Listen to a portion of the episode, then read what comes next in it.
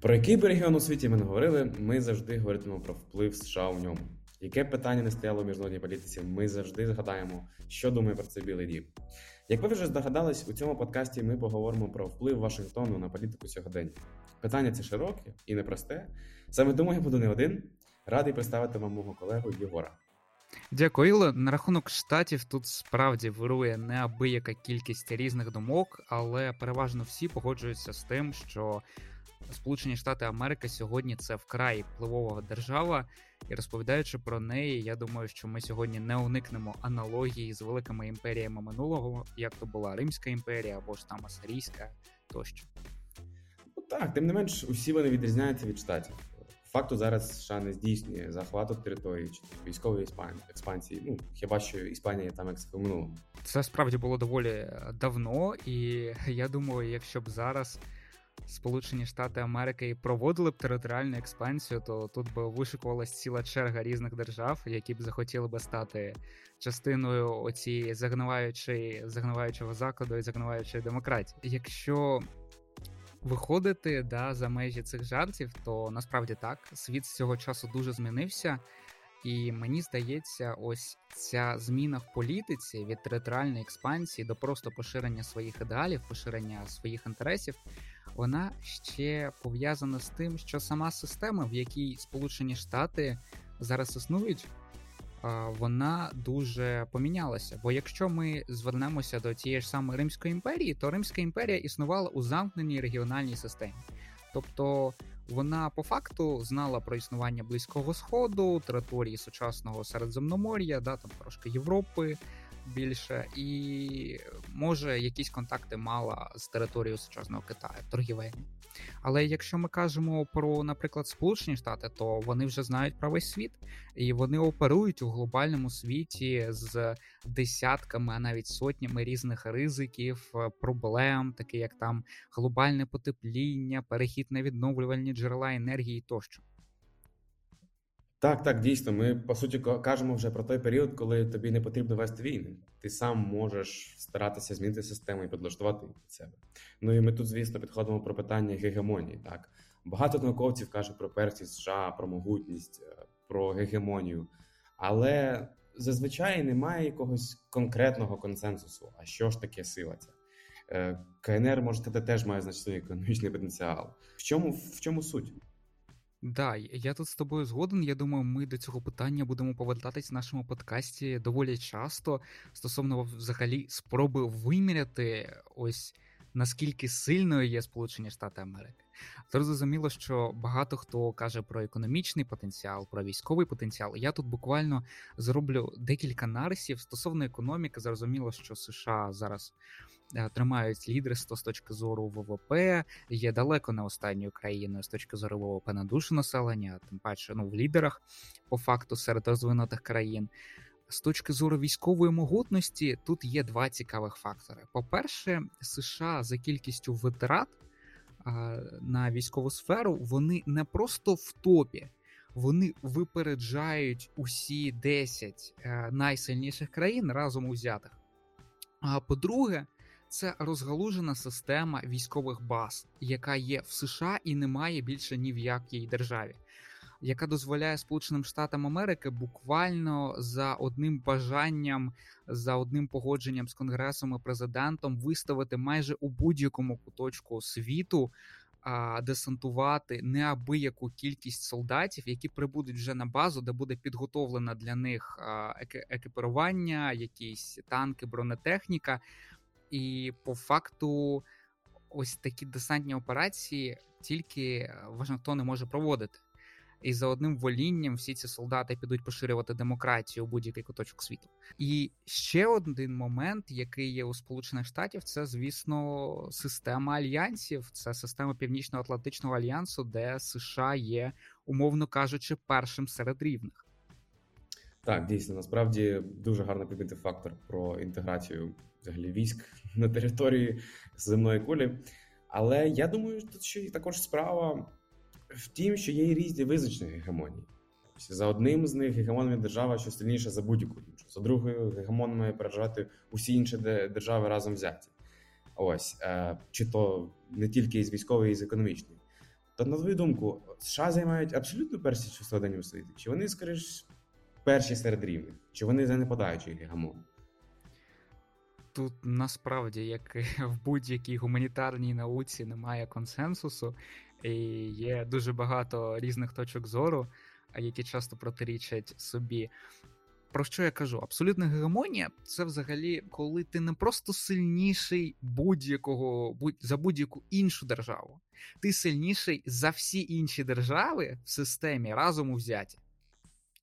І такий момент був зі Сполученими Штатами Америки одразу після закінчення Другої світової війни. Тобто, ще коли не почалась холодна війна, але закінчилась Друга світова. Це невеликий період. Тоді американці вони мали 50% світового виробництва. І по-друге, вони єдині, хто мав а, і застосував власне проти Хірошіми Нагасакі а, атомну зброю. Атомна зброя на той момент вона не була чимось таким забороненим, про що ніхто не думав. Ні, це була звичайна конвенційна зброя, її розглядали у звичайних доктринах, і її застосування взагалі не викликало б вагань. Тобто, це зараз, коли вже країни мають дуже великі ядерні потенціали, а, то всі думають про ядерну війну як про щось, ну прям last resort, тобто да, останнє остання твоя дія, яку ти будеш робити. Але на той момент, я думаю, якщо б Радянський Союз е, подумав би поширити соціалістичну революцію на решту країн Європи, то США б тут особливо не вагалися.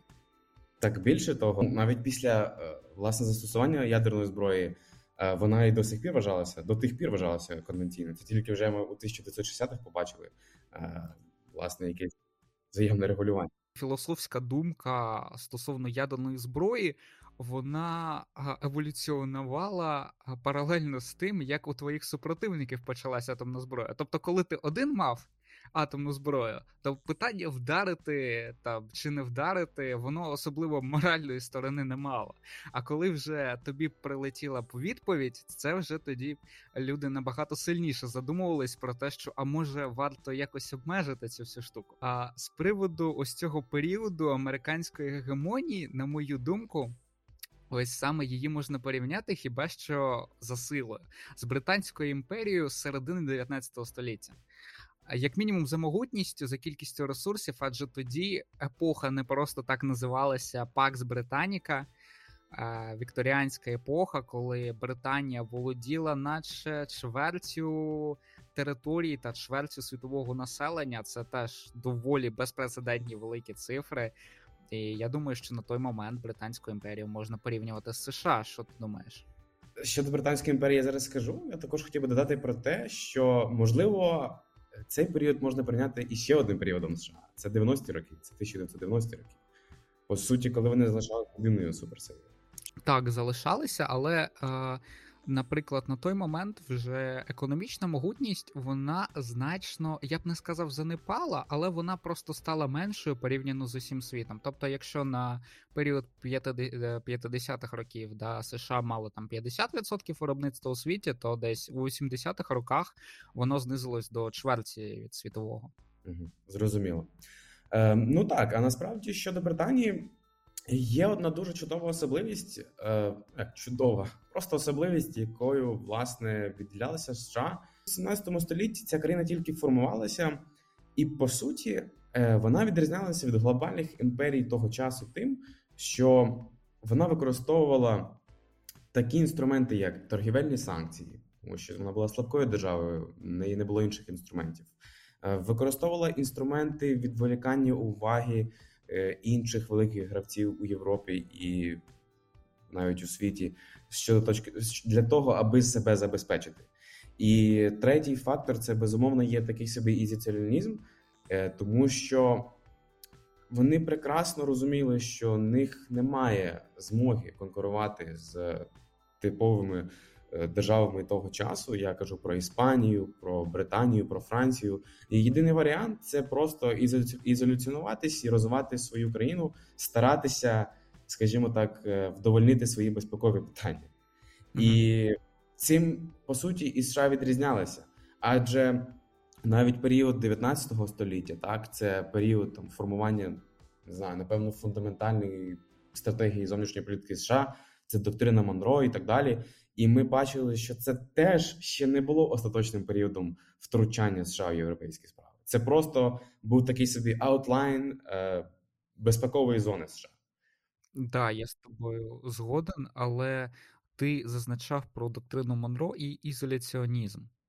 Тут мені все ж таки здається, що тут ізоляціонізм можна застосувати не як до США, а як до Америки, тобто всього всі обох американських континентів. Тобто тут, скоріш, США не стільки прагнули відділитися від світу і сконцентруватися на внутрішніх проблемах, скільки, от як ти сказав, окреслити кордони свого впливу і наче спробувати з Європою якось домовитись, що Європа не лізе у справи американських континентів, а Сполучені Штати Америки не будуть лізти у справи Європи. Я абсолютно згоден, тому що ще навіть Джордж Вашингтон сказав, що європейські справи нам не за шляхом.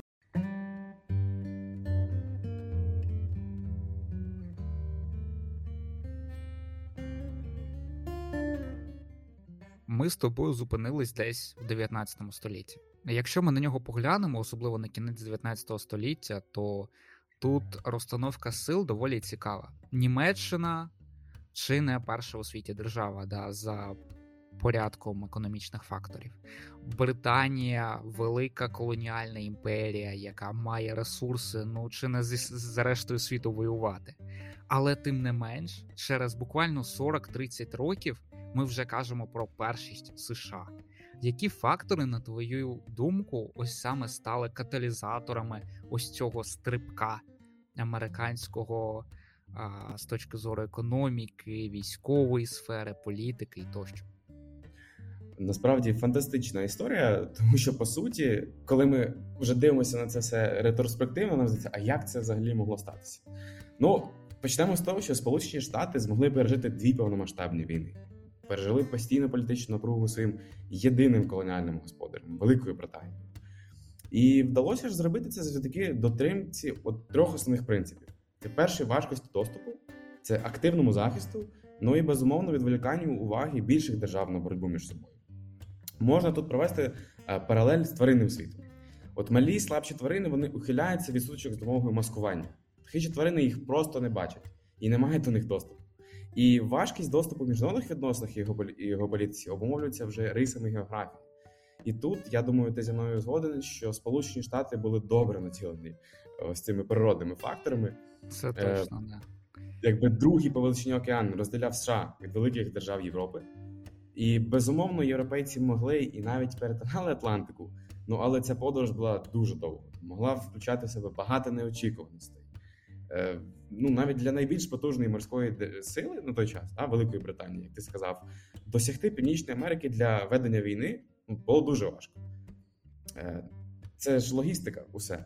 Навіть відстань від найпівнічнішої колонії, це Масачусетс на той час, до найпівденнішої Джорджії складала приблизно 1500 миль, приблизно 1700 кілометрів. Е, також дика природа. На захід від колонії створювала сприятливі умови для укриття, перегрупування і проведення атак е, на європейських солдатів. Я думаю, це зіграло вирішальну роль от під час боротьби за, за незалежність штатів. По суті, була розроблена ціла доктрина ведення такої війни. Ем, власне, слабші країни зазвичай якраз таки можуть зібрати достатньо воєнної міці, просто аби завдати достатньо шкоди сильнішому гравцю, навіть без домінації у довгій війні. Наприклад, е, у 1960-х роках Франція забезпечила себе ядерним арсеналом ну набагато скромнішим, ніж Радянський Союз. Безумовно, не для того, щоб виграти війну, але мати інструмент для нанесення шкоди. І от таким чином вже збільшуються шанси на першочергове припинення війни, ще до її можливого початку. От. Е, ну, Тепер треба щось сказати про зовнішні фактори. Власне, треба взяти до уваги, що е, держави Європи від 3 чверті от 18 століття по третю чверть 19-го, це приблизно 100 років, були постійними суперниками. І тут е, є класний вислів е, Семюела Беміса у цьому сенсі. Е, є найбільш влучний, що Europe's distress became America's advantage. Власне, постійні війни у Європі стали випадковою подією, яка просто-напросто е, була дуже вираженою запорукою успіху американської зовнішньої політики у її там перші 50 років. Я якраз читав книгу Causes of War причини війни 2010 року, і в ній зазначалося, чому як європейські держави змогли допустити американську гегемонію. І, власне, автори цієї книги казали, що європейські держави завжди були сконцентровані на тому, щоб балансувати проти одне одного. Згадаємо 20-19 століття. Як тільки піднімається Франція, всі одразу об'єднуються проти Франції. Як тільки піднімається там Росія об'єднується проти Росії, да, Кримська війна. Як тільки піднімається Німеччина, одразу об'єднується проти Німеччини, Перша світова війна. Тобто, і за цим ось постійним перетягуванням канату європейські держави не помітили, як за океаном, а від них росте серйозна потужна сила, яка, врешті-решт, після ось цього. Червого чергового самогубства Європи під час Першої світової війни постала чи не лідером світу. Так, так, це дійсно так. Також, е, повертаючись до початку 18 століття, на мою думку, велику роль зіграв тут такий собі континентальний rally round the flag ефект, е, тому що одною з найбільш унікальних рис американського проекту, на мою думку, є те, що люди, які спершу почали населяти американські простори, е, були вихідцями з Великої Британії. Так чи інакше, ця країна мала найуспішніший і найглибший досвід державотворення і традицій. І, наприклад, британці першими обмежили монарха конституцією ще до колонізації нового світу. Е, я веду до того, що люди з надзвичайно великою кількістю релігійних поглядів, наявністю релі... різних релігійних течій, е, люди різних соціальних класів, різних рівнів статку перед спільною загрозою в обличчі Великої Британії змогли сформувати унікальний політичний простір. Я тобі ще тут трошки вклинюсь, додам, що багато хто хто творив незалежність Сполучених Штатів ще й потім брали активну участь у французькій революції. Тобто тут досвід не тільки Великої Британії, а й решти багатьох європейських країн зіграв дуже суттєву роль. Так, це 100%. Якщо ми кажемо про війну за незалежність чи громадянську війну, я думаю, що ці фактори теж дуже сильно повпливали на американську внутрішню та і зовнішню політику. Ось, адже, от як я вже казав, е, він цей простір він був вже підкріплений вже набутими і на той час прогресивними традиціями державотворення. І оці от графічні особливості, великі всеосяжні території, для яких аби вистачало живої сили, щоб обробляти формували вже ну в тодішніх і в американців, скажімо так, 18 е, століття ідеї самоврядування, ідеї приватної власності. І, можливо, якраз таки зараз це дало поштовх тій американській демократії, яку ми знаємо. І кажучи про американську демократію, а які ж є важелі впливу в сучасний, в сучасного Вашингтону на систему? Ми вже насправді зачіпали тему особливості американської військової доктрини, її дипломатії, економічної могутності. Але є насправді ще один момент, е, за рахунок того, якого США досягли домінування у світі. А про нього власне зазначав американський політолог та радник з нацбезпеки Збігнєв Бжезінський, автор знаменитої книги Велика шахівниця. Він у ній казав, що Сполучені Штати Америки вони не є класичною імперією, в тому плані, що вони не прагнуть захопити решту країн, вони прагнуть відзеркалити свій внутрішньоамериканський досвід на решту світу. Тобто вони досягають контролю не за рахунок жорсткої сили, а за допомогою нав'язування вільної торгівлі, якихось спільних цінностей, демократії тощо. Ну те, що ми знаємо під е, зараз об'єднанням західні цінності, західний світ. І мені здається, тут тему ідеології і впливу ідеології на політику Сполучених Штатів Америки можна дуже довго розширювати. Одною з найбільших особливостей зовнішньої політики США насправді Єгоре, залишається ось ця от комбінація ідеалізму і реалізму. Ну, якщо починати з доктрини Монро, вона залишалася і залишається одною з найбільш ну, одним з найбільших впливових таких принципів ведення зовнішньої політики в історії США. І коли ми знову кажемо про реалізм чи ідеалізм, от парадоксально, але, наприклад, вона стала фундаментом інтервенціонізму в 20-21 столітті. Е, коли Теді Рузвельт звертався до доктрини Монро і наполягав, що добробут західної півкулі і стан світової демократії залежить від США, і треба втручатися. З другого боку, ідеалістична зовнішня політика. От якраз таки ця альянсна структура, яку США вибудовували, яка зараз залишається одним з стовпів сучасної могутності Америки. Знову ж таки, повертаємося до американського інтервенціонізму, так і почасти успішний, бо він собі знову комбінує ідеалізм і реалізм.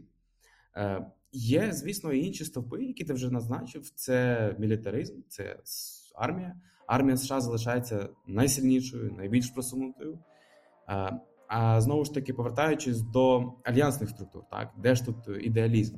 Справа в тому, що у американців доволі особливий підхід до формування, скажімо так, союзників, е, особливо слабших за силою. Ем, тут є чудовим прикладом Демократична Республіка Конго, адже американці по суті інвестують у ефективне державне управління тієї країни.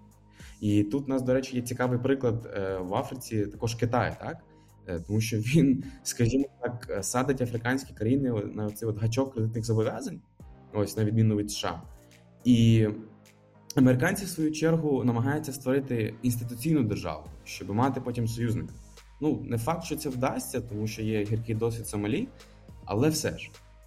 Е, Ну так, звісно, третім стовпом є вільний ринок у його найширшому сенсі, адже економічна корпоративна могутність США залишається величезною. Неоліберальна ідеологія сприяє гігантським світовим потоком фінансів. Ну і долар все ще займає місце світової резервної банкноти.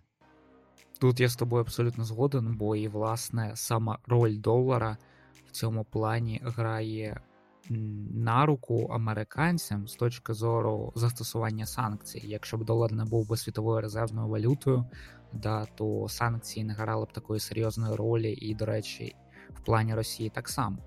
Багато хто, звісно, критикує стосовно того, що санкції не сильно тиснуть на Росію, але я б тут сказав би трохи по-іншому. Санкції вони позбавляють державу не стільки а, можливостей, які є зараз, скільки санкцій саме позбавляють її можливостей в майбутньому. Тобто вони відрізають будь-які шляхи до нормального розвитку, і таким чином вони гальмують а, розвиток Російської Федерації так само. Так, так, по суті, зменшують capacity. Формуюча роль Сполучених Штатів Америки у світі, вона тут грає іще й е, серйозний вплив у тому, що в міжнародних відносинах називають гегемоністичною стабільністю. Цікава теорія. Про що вона каже? Що якщо в нас є серйозна держава в системі, і вона по суті нав'язує іншим державам правила гри, по факту це створює таку стабільну систему, яка вигідна не тільки державі гегемону, тобто Сполученим Штатам Америки, а й іншим, ну менш могутнім державам. Це чудово видно на прикладі тих самих а, країн Балтії, країн да, Європи. Вони м, користуються благами ось цієї системи, тобто Північно-Атлантичним альянсом, вони користуються вільним ринком.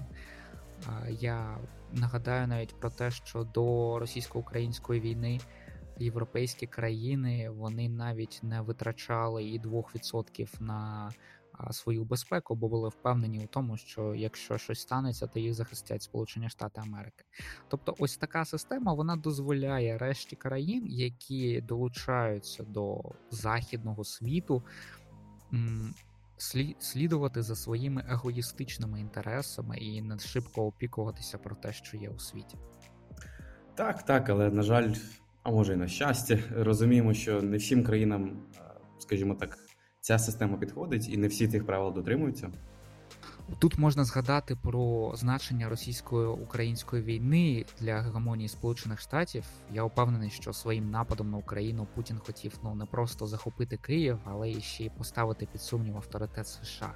І якщо б йому справді це вдалося, то та система, про котру ми зараз сказали, вона, звісно б, почала тріщати по швах. Адже, по-перше, на сторону Кремля б встали інші країни якщо б вони побачили, наскільки успішним ось є цей Бліцкрейк, і Путін би намагався виставити себе тоді захисником інтересів третіх держав світу на фоні гемонії Заходу. Якраз до речі, цю роль, як ти зазначав, зараз займає Китайська Народна Республіка в Африці. коли вона, наче під просуванням традиційних цінностей, традиційної культури цих держав, кредитування цих держав, вона намагається опанувати Заходу. От. Але б цю естафету, я думаю, успішно перехопив Путін, якщо б йому вдалося е, провести, не дай Боже, успішну кампанію в Україні. Ми його ідеї доволі широко відомі ще з часів Мюнхенської промови на безпековому форумі, коли він критикував гегемонію Заходу. І, власне, якщо б Путіну все це вдалося, це відкрило б можливості для Російської Федерації переформатувати систему, переформувати баланс і змінити розстановку сил на міжнародній арені. На щастя, цього не сталося. На сьогоднішній момент, навіть після ось цієї спроби, після цієї кризи російсько-української війни, Сполучені Штати Америки займаються ж таки первенство в багатьох сьогоднішніх сферах. І якщо б раптом Сполучені Штати Америки занепали, це призвело б до моментальної нестабільності у багатьох куточках планети. Про що я кажу? Виміряти роль гегемонії ось цього формуючого фактору Вашингтону у світі можна лише уявивши, яким був би світ, якщо б авторитет США раптом би зник, і якщо б США б сконцентрувалися виключно на внутрішніх проблемах. Тобто задайте собі питання, що саме стримує Росію від застосування ядерної зброї в разі неуспішності української кампанії. Задайте собі питання, що саме стримує Китай від військової операції з підкорення Тайваню, і, скоріш з усього, відповіддю на ці питання є ось саме Сполучені Штати Америки. Так, так. Я думаю, всі прекрасно знають з історії, що як тільки у нас створюється вакуум сили, якісь не знаю, неймовірні дії починають вступати в хід, чи то війни, чи то конфлікти, і так далі, і тому подібне. Так, І я ще тобі навіть зазначу щодо фактору російсько-української війни, він мав не тільки негативні наслідки для Сполучених Штатів Америки, але й прагматично кажучи, не дивлячись да, на це велике горе. А Сполучені Штати Америки і західний, західні країни вони згуртувалися. Пригадаємо, як Трамп їздив по європейських столицях, вмовляючи європейських лідерів щоб ті підвищили бюджет до 2%. Ну, цього вимагає власне умови Північно-Атлантичного альянсу, але тим не менше не вдавалося. І тут Путін розпочинає військову кампанію, і вже ми бачимо і у багатьох новинах, що і Польща купує зброю в Південної Кореї, готується реформувати всі сили. Ну, власне, Польща там, звісно, ніколи не пасла задніх, але Німеччина яка на диво завжди була пацифійською. Вона витрачає безпрецедентні кошти на власне своє озброєння. Озброєння також посилюють і решта європейських держав світу. Багато хто підвищує і витрати з точки зору ВВП. І більше того, це ще й серйозно згуртувало внутрішньоамериканське суспільство. Навіть в конгресі, навіть серед різних партій, тут немає якоїсь, я б сказав, прям серйозного протиріччя щодо того, чи допомагати, чи не допомагати Україні. Зрозуміло, багато хто спекулює на тому фоні, що зараз прийдуть республіканці, відріжуть всю допомогу Україні, але тим не менш в республіканській партії дуже багато хто виступає навіть за більш радикальні позиції, ніж на тих, яких зараз стає стоїть адміністрація Джозефа Байдена. Наприклад, минулий зараз не згадаю ім'я, але міністр оборони Сполучених Штатів за часів Трампа він нещодавно провів прес-конференцію, на якій сказав про те, що Абрамси треба було поставити ще й навесні і вони тоді зіграли набагато більш вирішальну роль, тобто навесні 2022 року. І а, тут мені здається, варто чітко відокремлювати а, з одного боку ось аргумент допомоги України у внутрішньоамериканській політиці, коли його часто використовують просто щоб розкритикувати Байдена, і ось саме американські інтереси у зовнішній політиці, навіть якщо республіканці прийдуть до влади, вони ну не дадуть, не віддадуть Путіну перемогу і не припинять підтримку України, бо це все ж таки інтереси Сполучених Штатів Америки і так зухвало ними користуватися, і так зухвало дивитися на все ж таки життя, на цінності. Я думаю, Америка. З огляду на той образ, яка вона будувала всі ці роки, про який ми казали, вона е, собі такого не дозволить. Е, так, ти абсолютно правий. Знаєш, є завжди така річ, як національний інтерес, незалежно від того, чи це партія республіканців, чи це партія демократів. Безумовно, ми бачили абсолютно якусь єдність, ну історичну останній час. Але дійсно об'єктивно ці події, ну саме а саме російсько-українська війна, вона є об'єктивно вигідною з точки зору США. Адже, як ти сказав, дійсно вона розбудовує е, альянсні коаліції. Е, по-перше, це чудова можливість і доволі дешева за допомогою, скажімо так, е, ну за допомогою просто вкачування грошей і допомоги воєнної вирішувати питання навіть з Китаєм, адже Росія все рівно залишалася чи можливо була б у майбутньому ну, найпотужнішим союзником Китаю. А тут, от в тебе з'явилася можливість на території іншої країни без участі своїх військових ну, ослабити союзника Китаю, цю країну, е, власне, ослабити основного противника НАТО в Європі, і тим більше за його ж ініціативою, я маю на увазі Росії. І Абсолютно з тобою згоден. Більше того, ми казали про зовнішню політику США, так і ідеалізм у ній. І тут в тебе ще й виходить, е, якби Україна б'ється проти зла, так чисте зло проти світла. І от в тебе не знаю, напевно, що найкращий момент, щоб якось е, відійти від поразки в Афганістані, відійти від поразки у ну, боснійському конфлікті, так коли американці теж вели по суті ну ідеалістичну війну.